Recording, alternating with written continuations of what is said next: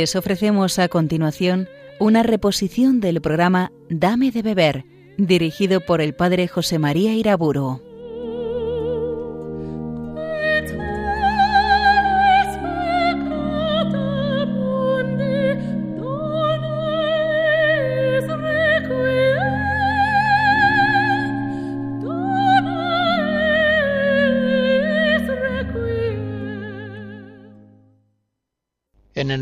Padre, del Hijo y del Espíritu Santo.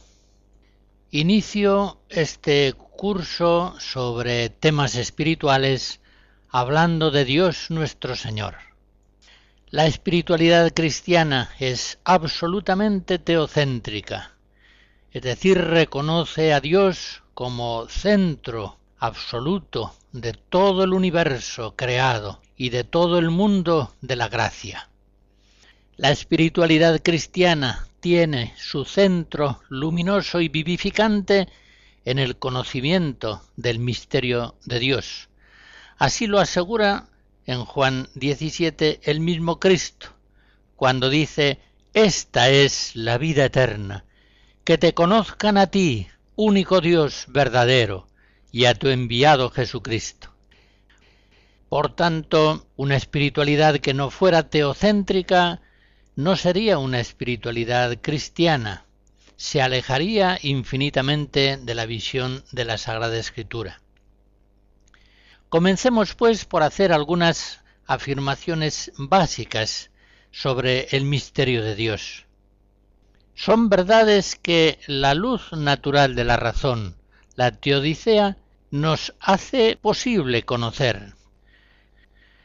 En primer lugar, afirmamos que Dios, nuestro Señor, nuestro Creador, puede ser conocido con certeza a la luz de la razón natural por medio de las cosas creadas.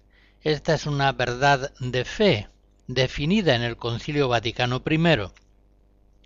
La Sagrada Escritura nos dice una y otra vez que podemos los hombres conocer al Creador por medio de las criaturas, Así, en el capítulo 13 del libro de la sabiduría se dice que de la grandeza y hermosura de las criaturas, por razonamiento, se llega a conocer al creador de éstas.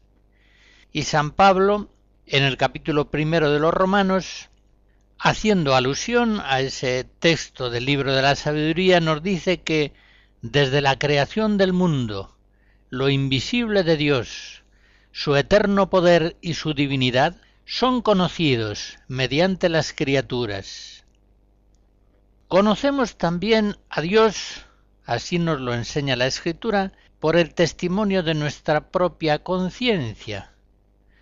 San Pablo, en el capítulo segundo a los Romanos, dice que cuando los gentiles, guiados por la razón natural, sin la ley, se refiere sin tener la ley de Moisés, cumplen los preceptos de la ley, ellos mismos, sin tenerla, son para sí mismos ley.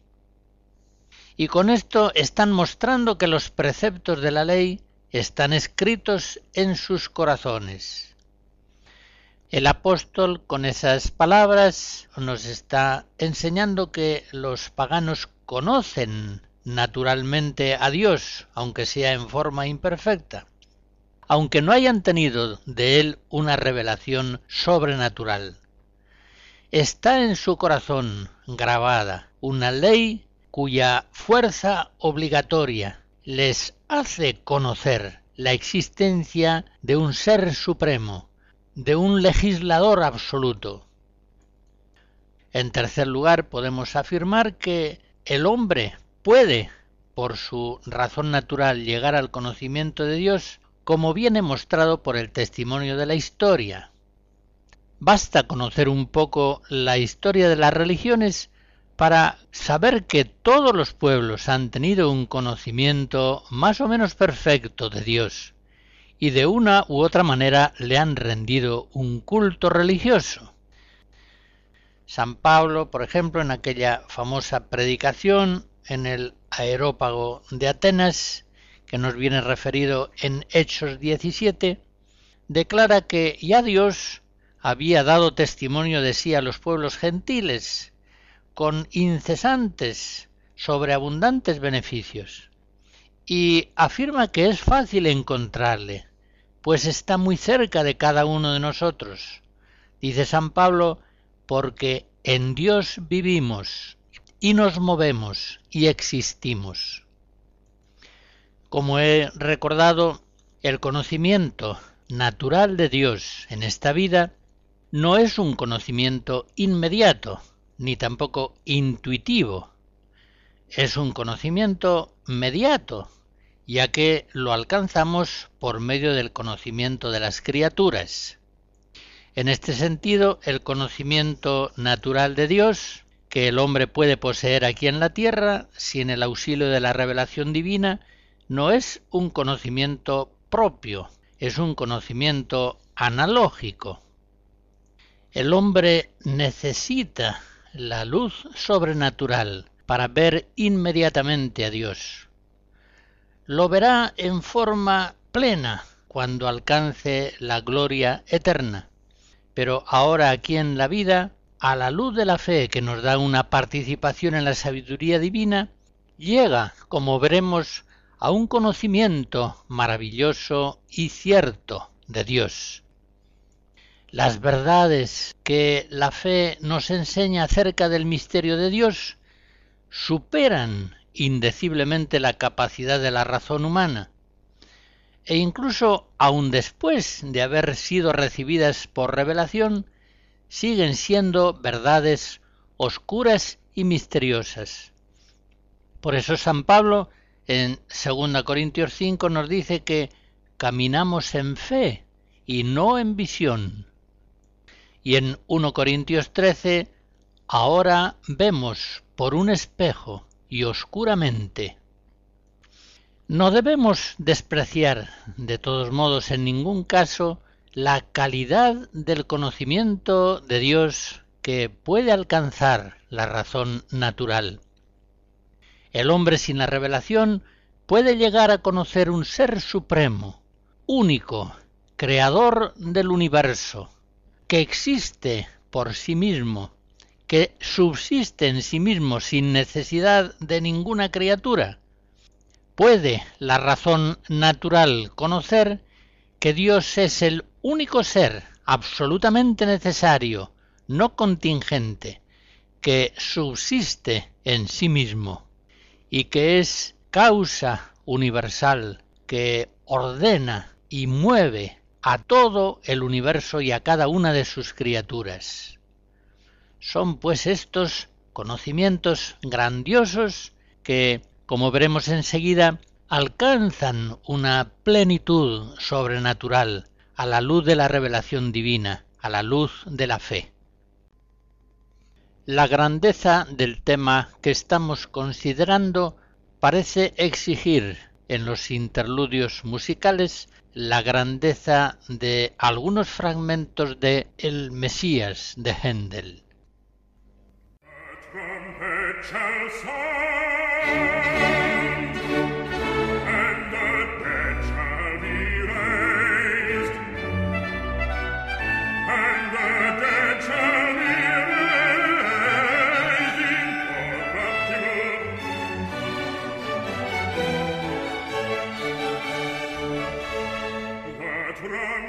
tells her.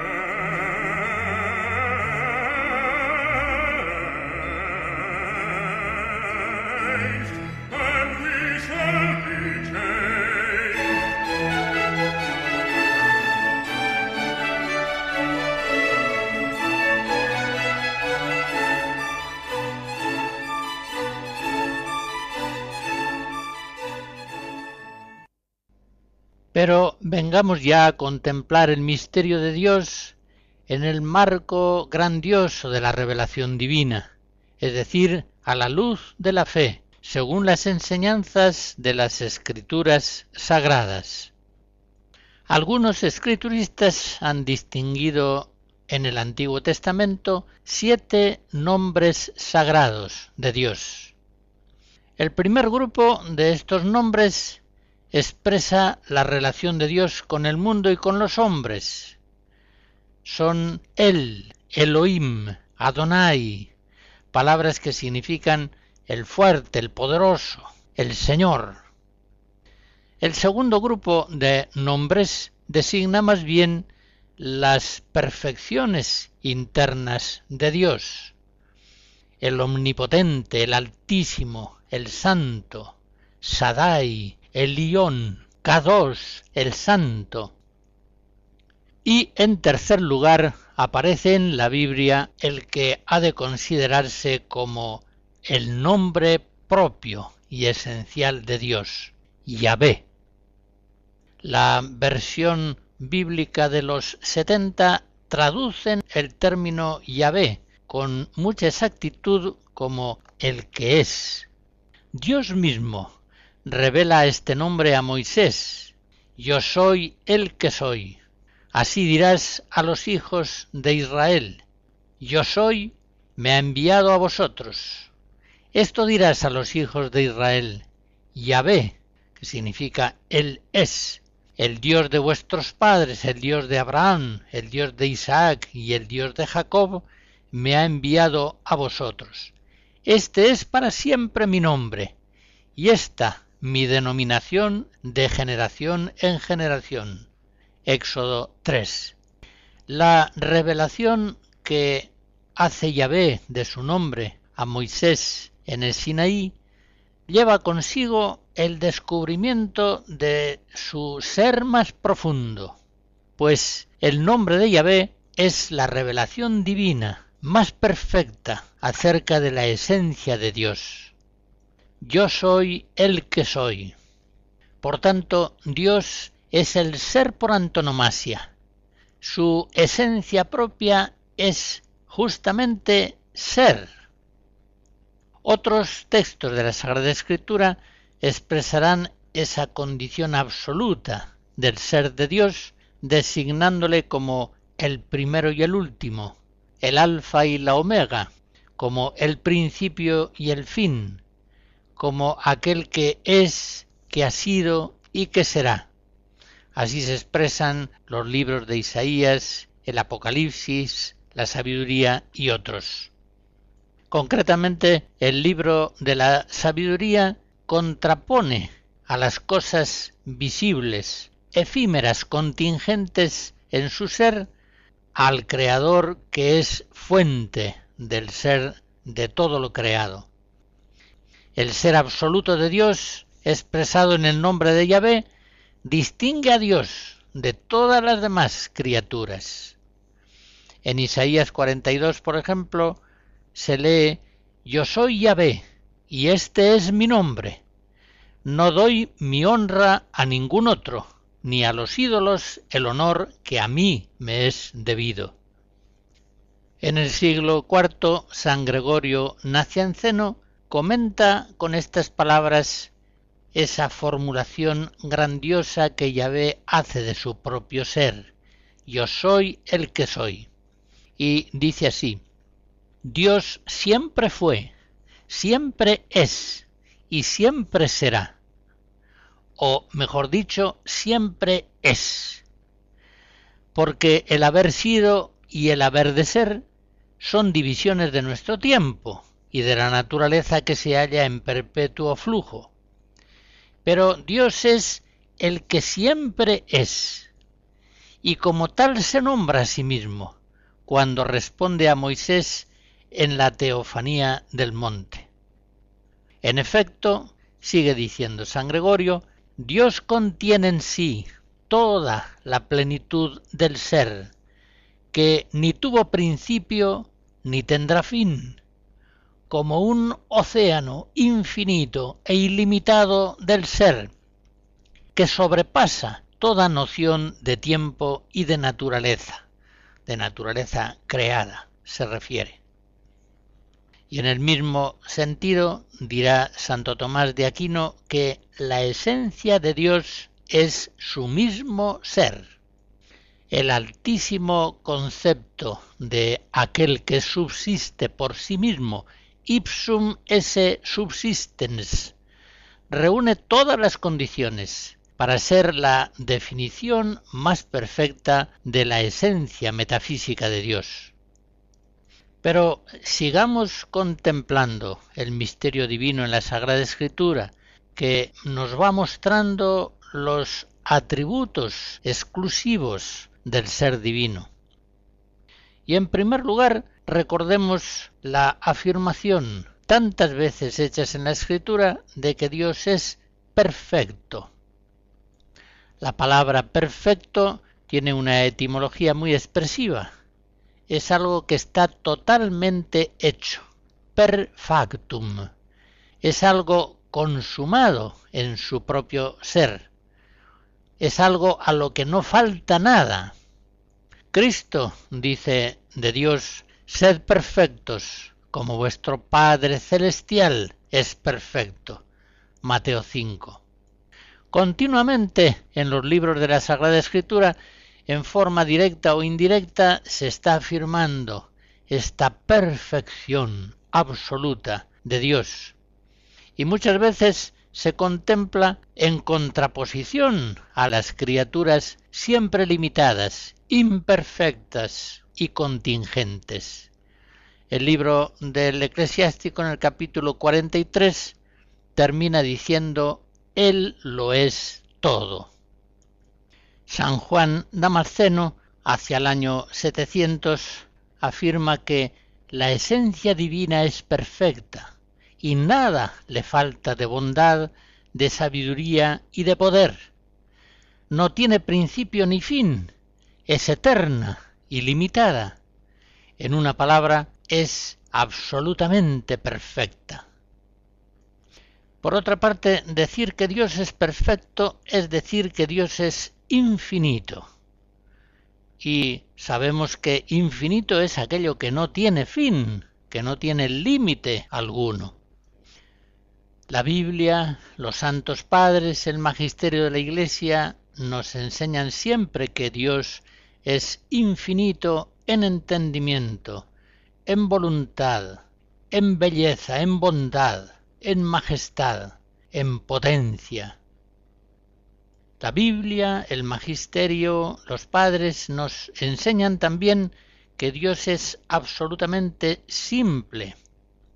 No hay en él composición alguna de partes diversas, integrantes, ni de acto y potencia, por el contrario, Dios es espíritu puro. No hay en Dios materia, no hay una composición de espíritu y materia. Jesús le dirá a la samaritana que Dios es espíritu. Juan 4 y San Pablo en 2 Corintios 3 afirma el Señor es espíritu.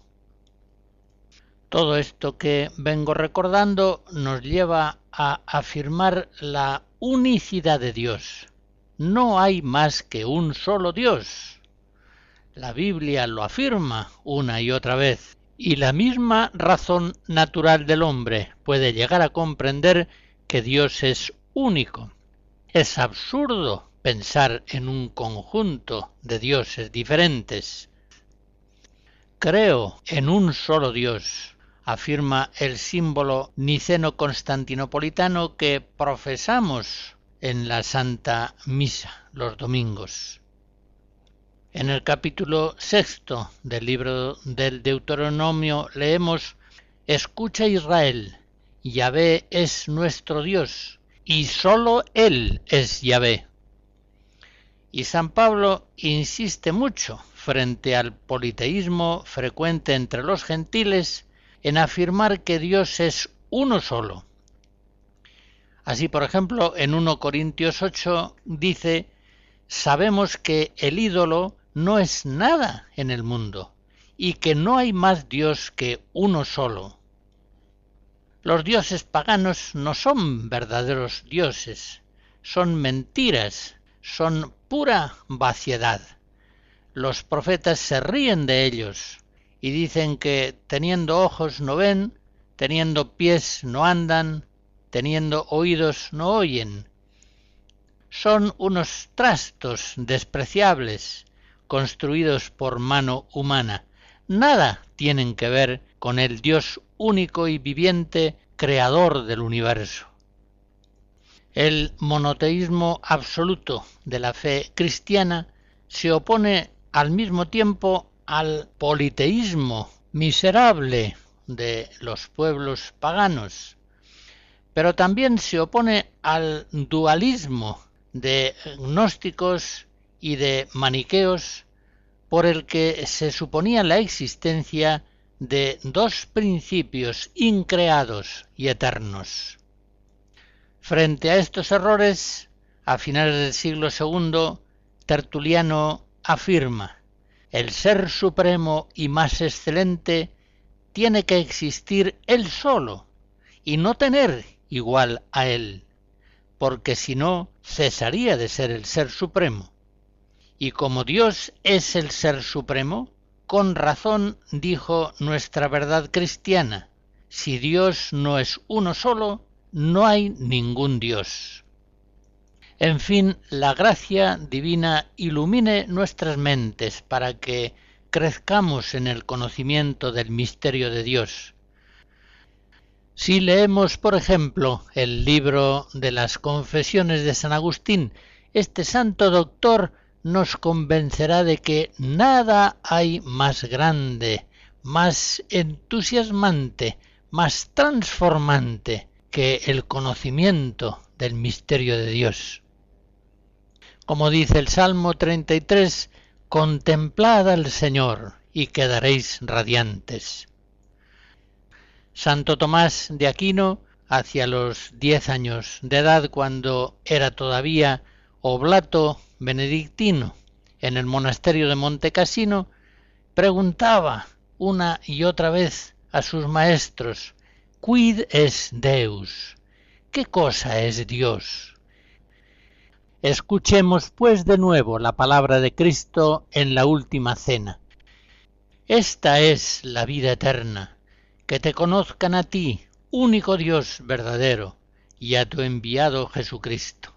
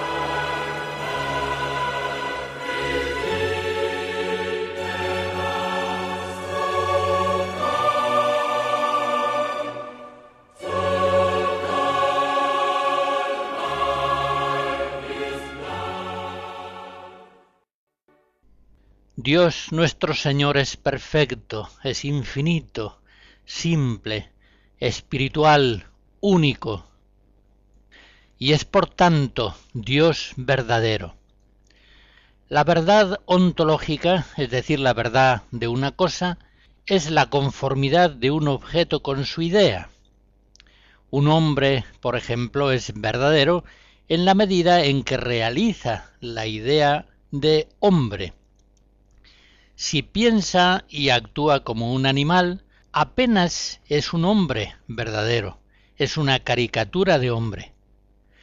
Pues bien, Dios es Dios verdadero, responde perfectamente a la idea de Dios. Él es la verdad suprema. Como dice el Salmo 146, nuestro Señor es grande y poderoso su sabiduría no tiene medida. El objeto primario del conocimiento divino es su propia verdad, la esencia divina. En ella Dios conoce todas las cosas creadas, como quien es la causa permanente de todas ellas.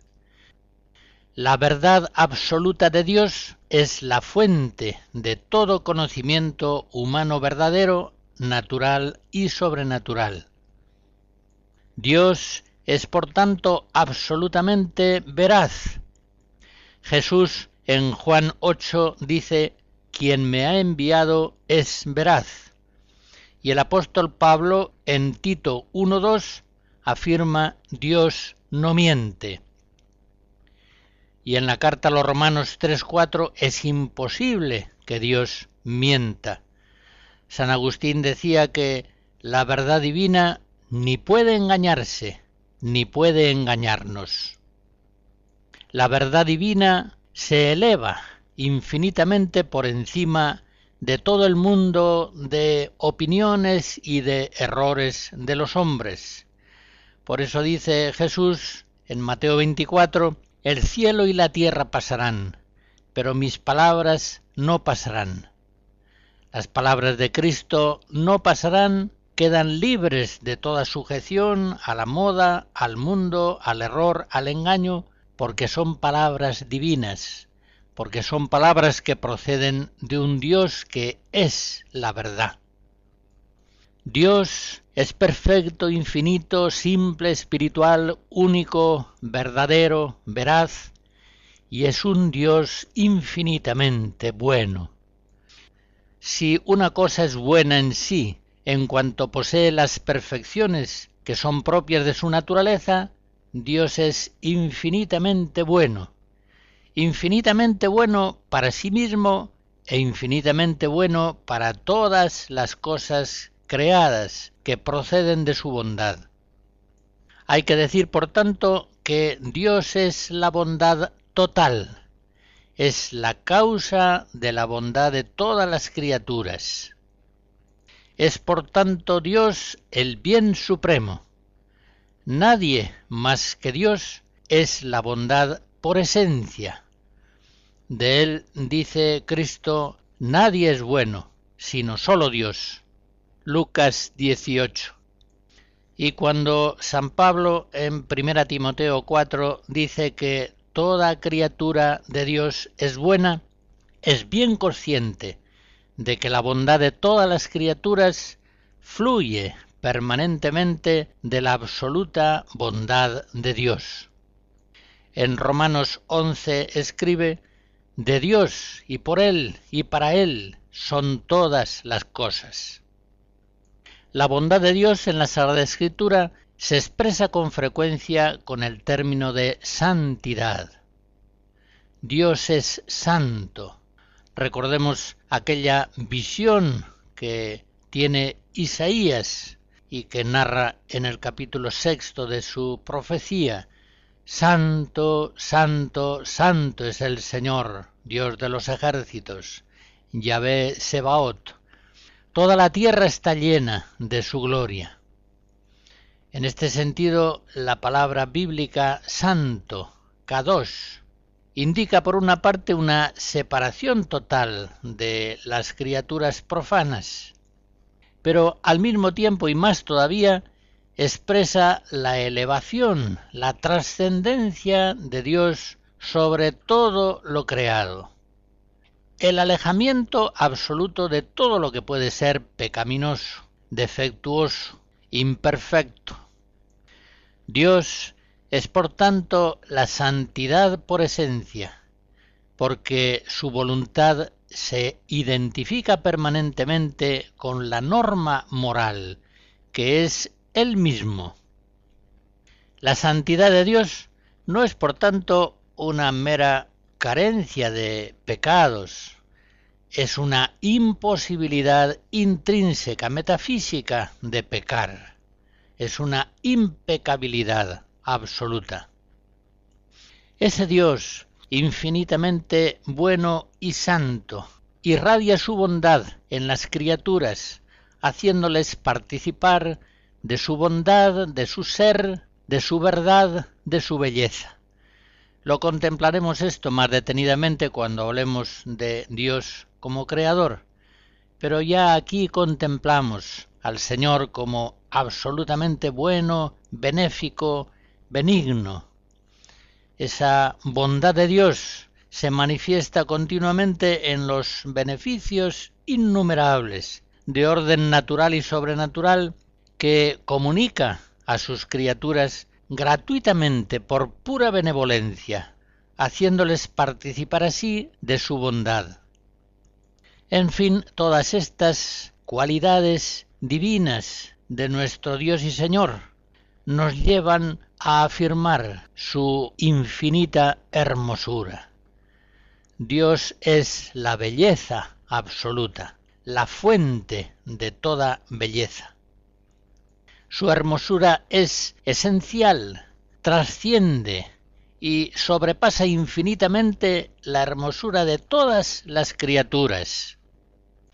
De tal modo que el conjunto de la belleza de todas las criaturas, los montes, los mares, los bosques, las flores, los niños, las catedrales, los hombres y mujeres, las sinfonías, las poesías, todo ese conjunto de bellezas no sería más que un montón de paja en comparación a la belleza divina.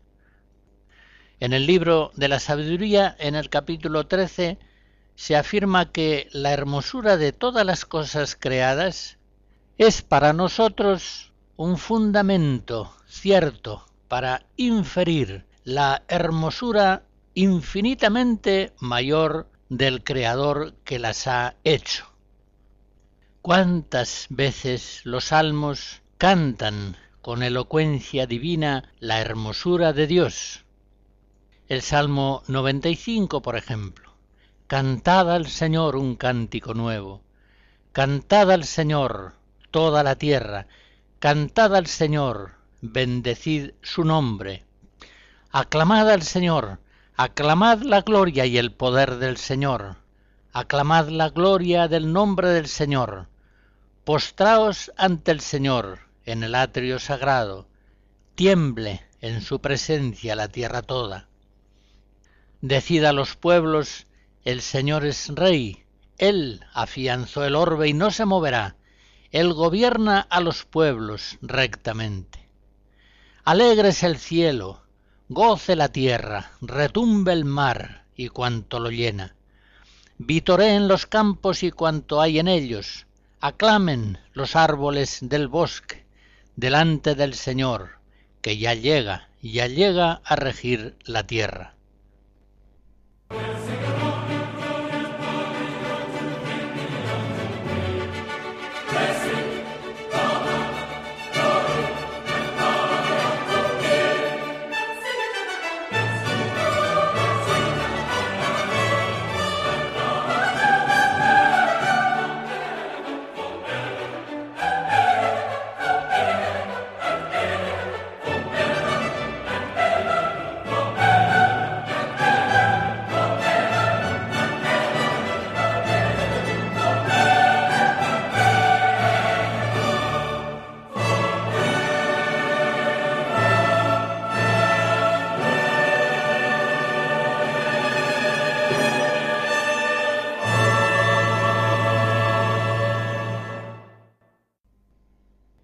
Nuestro Dios es perfecto, infinito, simple, espiritual, único, verdadero, veraz, bueno, santo, infinitamente hermoso.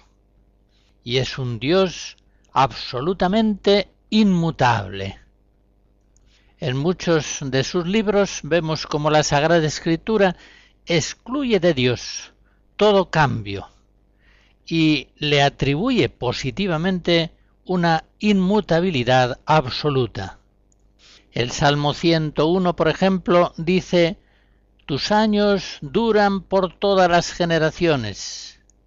Al principio cimentaste la tierra y el cielo es obra de tus manos.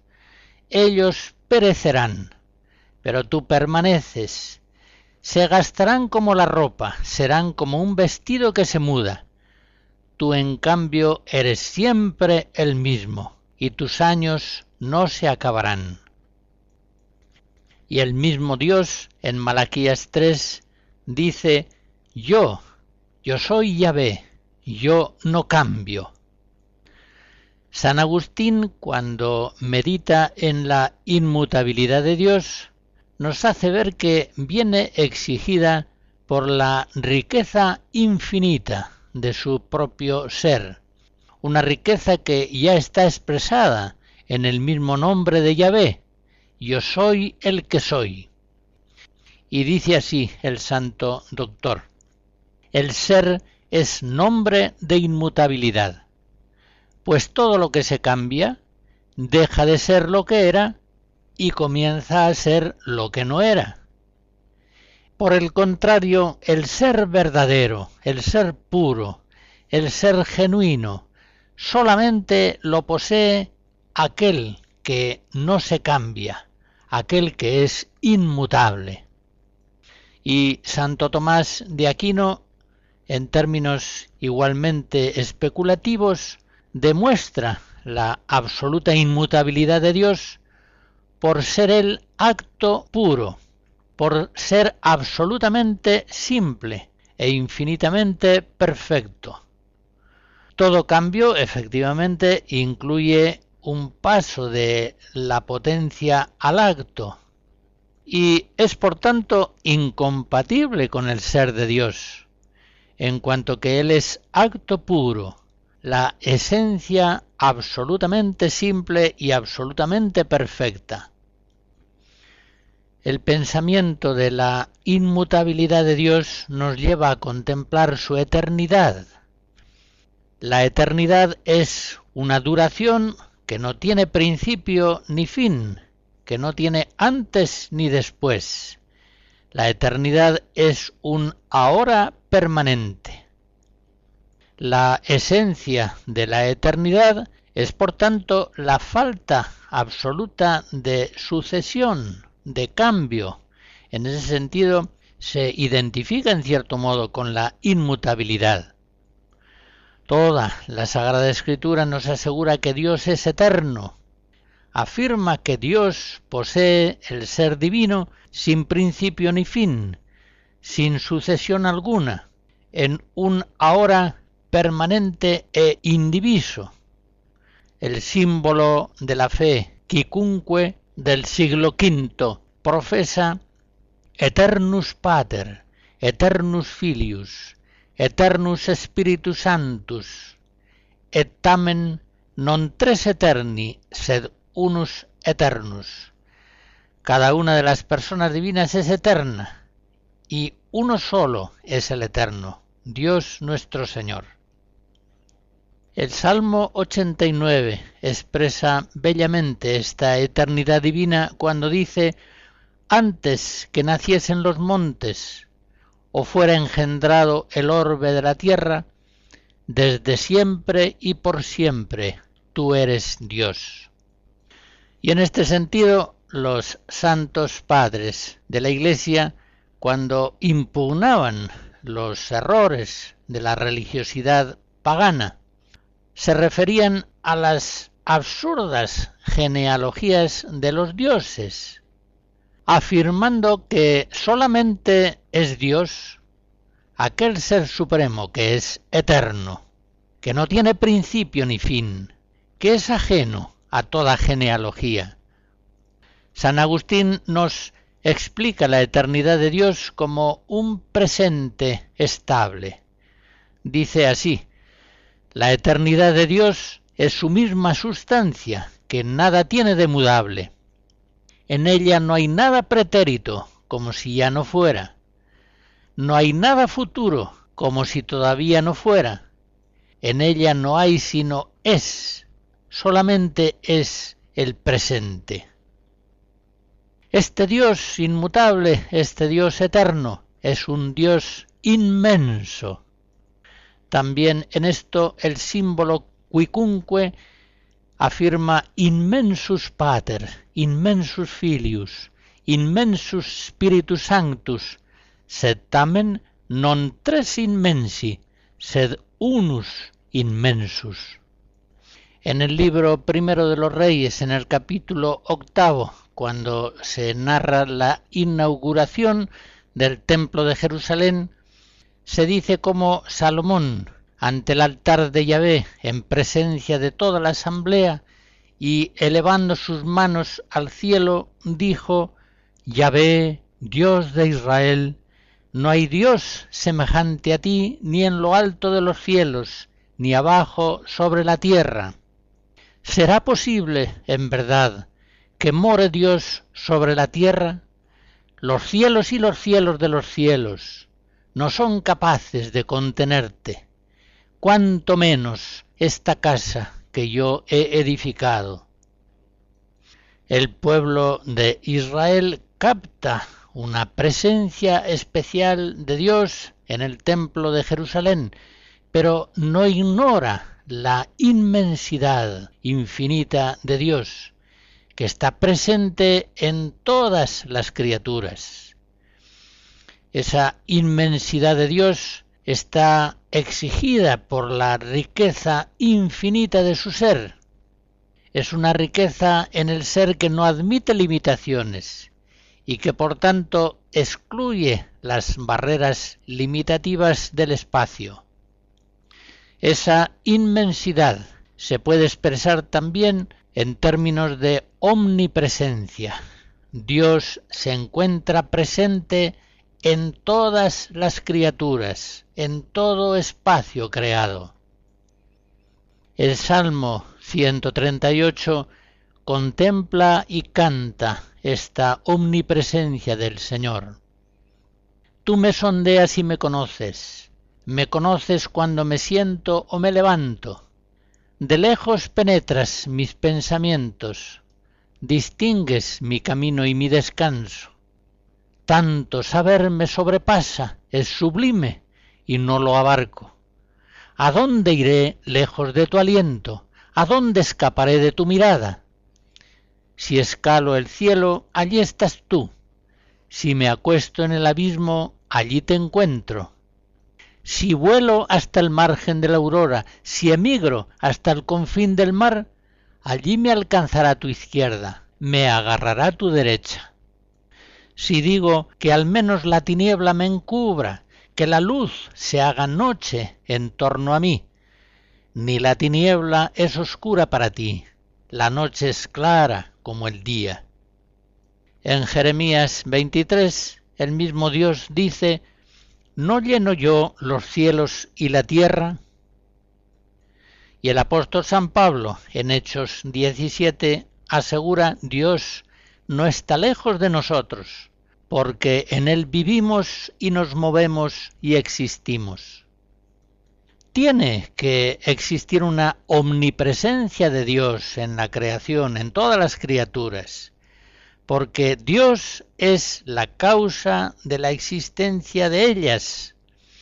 Dios se halla íntimamente presente en todas las cosas que existen y de Él están recibiendo su existencia.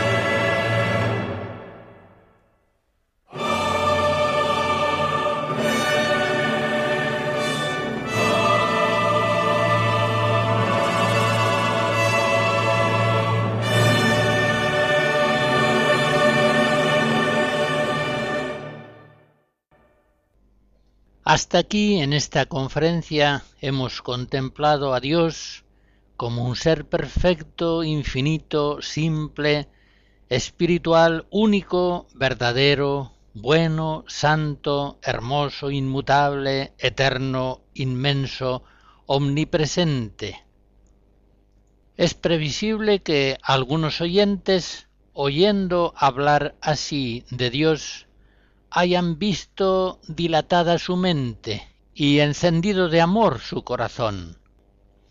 Pero también es previsible que otros hayan permanecido fríos hasta cierto punto, como ofuscados por la altura de estos conceptos especulativos tan grandiosos. Por eso quiero terminar esta primera meditación sobre Dios trayendo el testimonio vivo, caliente, experimental, conmovedor de los santos. Ellos han tenido una experiencia de Dios profundísima. Ellos han contemplado a Dios a la luz de una fe perfeccionada en su ejercicio por los dones contemplativos del Espíritu Santo. Podemos, pues, contemplar las grandezas de Dios manifestadas en los efectos que producen en aquellos que las contemplan. Recordemos, por ejemplo, la escena del monte Tabor, cuando se manifiesta Dios en la figura sagrada de Jesucristo y los tres apóstoles, Pedro, Santiago y Juan, de tal modo quedan extasiados que pretenden permanecer allí para siempre. Son hombres rudos, y letrados, ignorantes, pero la contemplación del Señor los ha elevado sobre sí mismos, enamorándoles y encendiendo sus mentes y corazones en un éxtasis de gozo y de asombro. ¿Hasta qué punto la contemplación de Dios fascina al hombre, llena en forma desbordante todas las aspiraciones de su entendimiento, de su imaginación, de su voluntad, de sus afectos. De modo semejante, San Agustín, por ejemplo, en el libro de sus confesiones, expresa en términos extremadamente conmovedores su enamoramiento de Dios. Él había estado enamorado de las criaturas, él había recorrido caminos de pecado, poseyéndolas apasionadamente contra toda norma moral. Y a la hora de convertirse, según él nos cuenta, dudaba de su posibilidad de prescindir de la belleza de las criaturas. Las pasiones, sus antiguas amigas le decían en términos persuasivos, nos dejas, ya no estaremos contigo nunca, ya no te será lícito esto y aquello. Sin embargo, cuando San Agustín, enamorado del mundo, pregunta a las criaturas de dónde les viene su bondad y su belleza fascinante, ellas le responden aquel que nos ha creado es mucho más bueno y hermoso. La belleza de las criaturas fue uno de los caminos empleados por Dios para conducir el corazón de San Agustín a la fe y al enamoramiento de Dios. Así llegamos a ese capítulo 10 de las confesiones donde el santo doctor escribe Tarde te amé, hermosura tan antigua y tan nueva, tarde te amé. Pero tú llamaste y clamaste, y rompiste mi sordera, brillaste y resplandeciste, y curaste mi ceguera. Exhalaste tu perfume y respiré, y ahora suspiro por ti. Gusté de ti, y ahora siento hambre y sed. Me tocaste y me abrasé en tu paz. A pocos santos les ha sido dada una elocuencia tan grande para hablar de Dios, de su bondad, de su hermosura, de su fuerza fascinante. En otro texto dice San Agustín, ¿qué es lo que de ti decimos? Dios mío, vida mía, y santo encanto mío.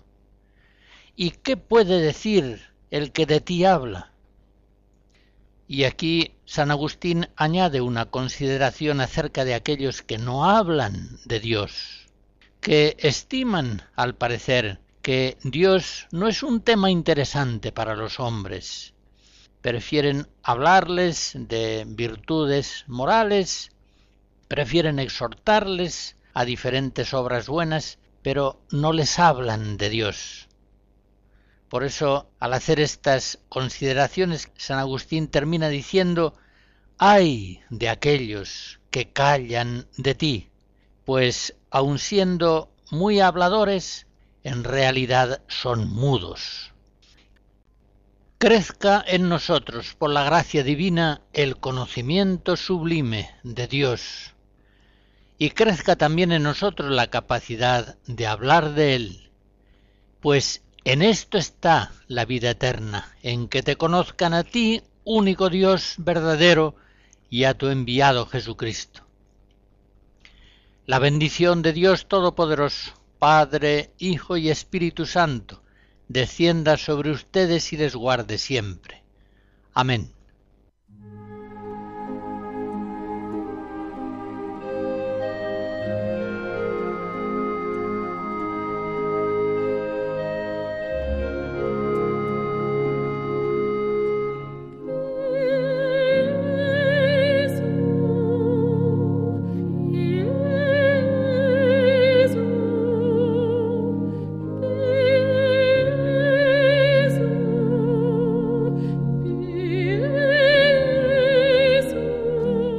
Han escuchado en Radio María una reposición del programa Dame de beber, dirigido por el padre José María Iraburo.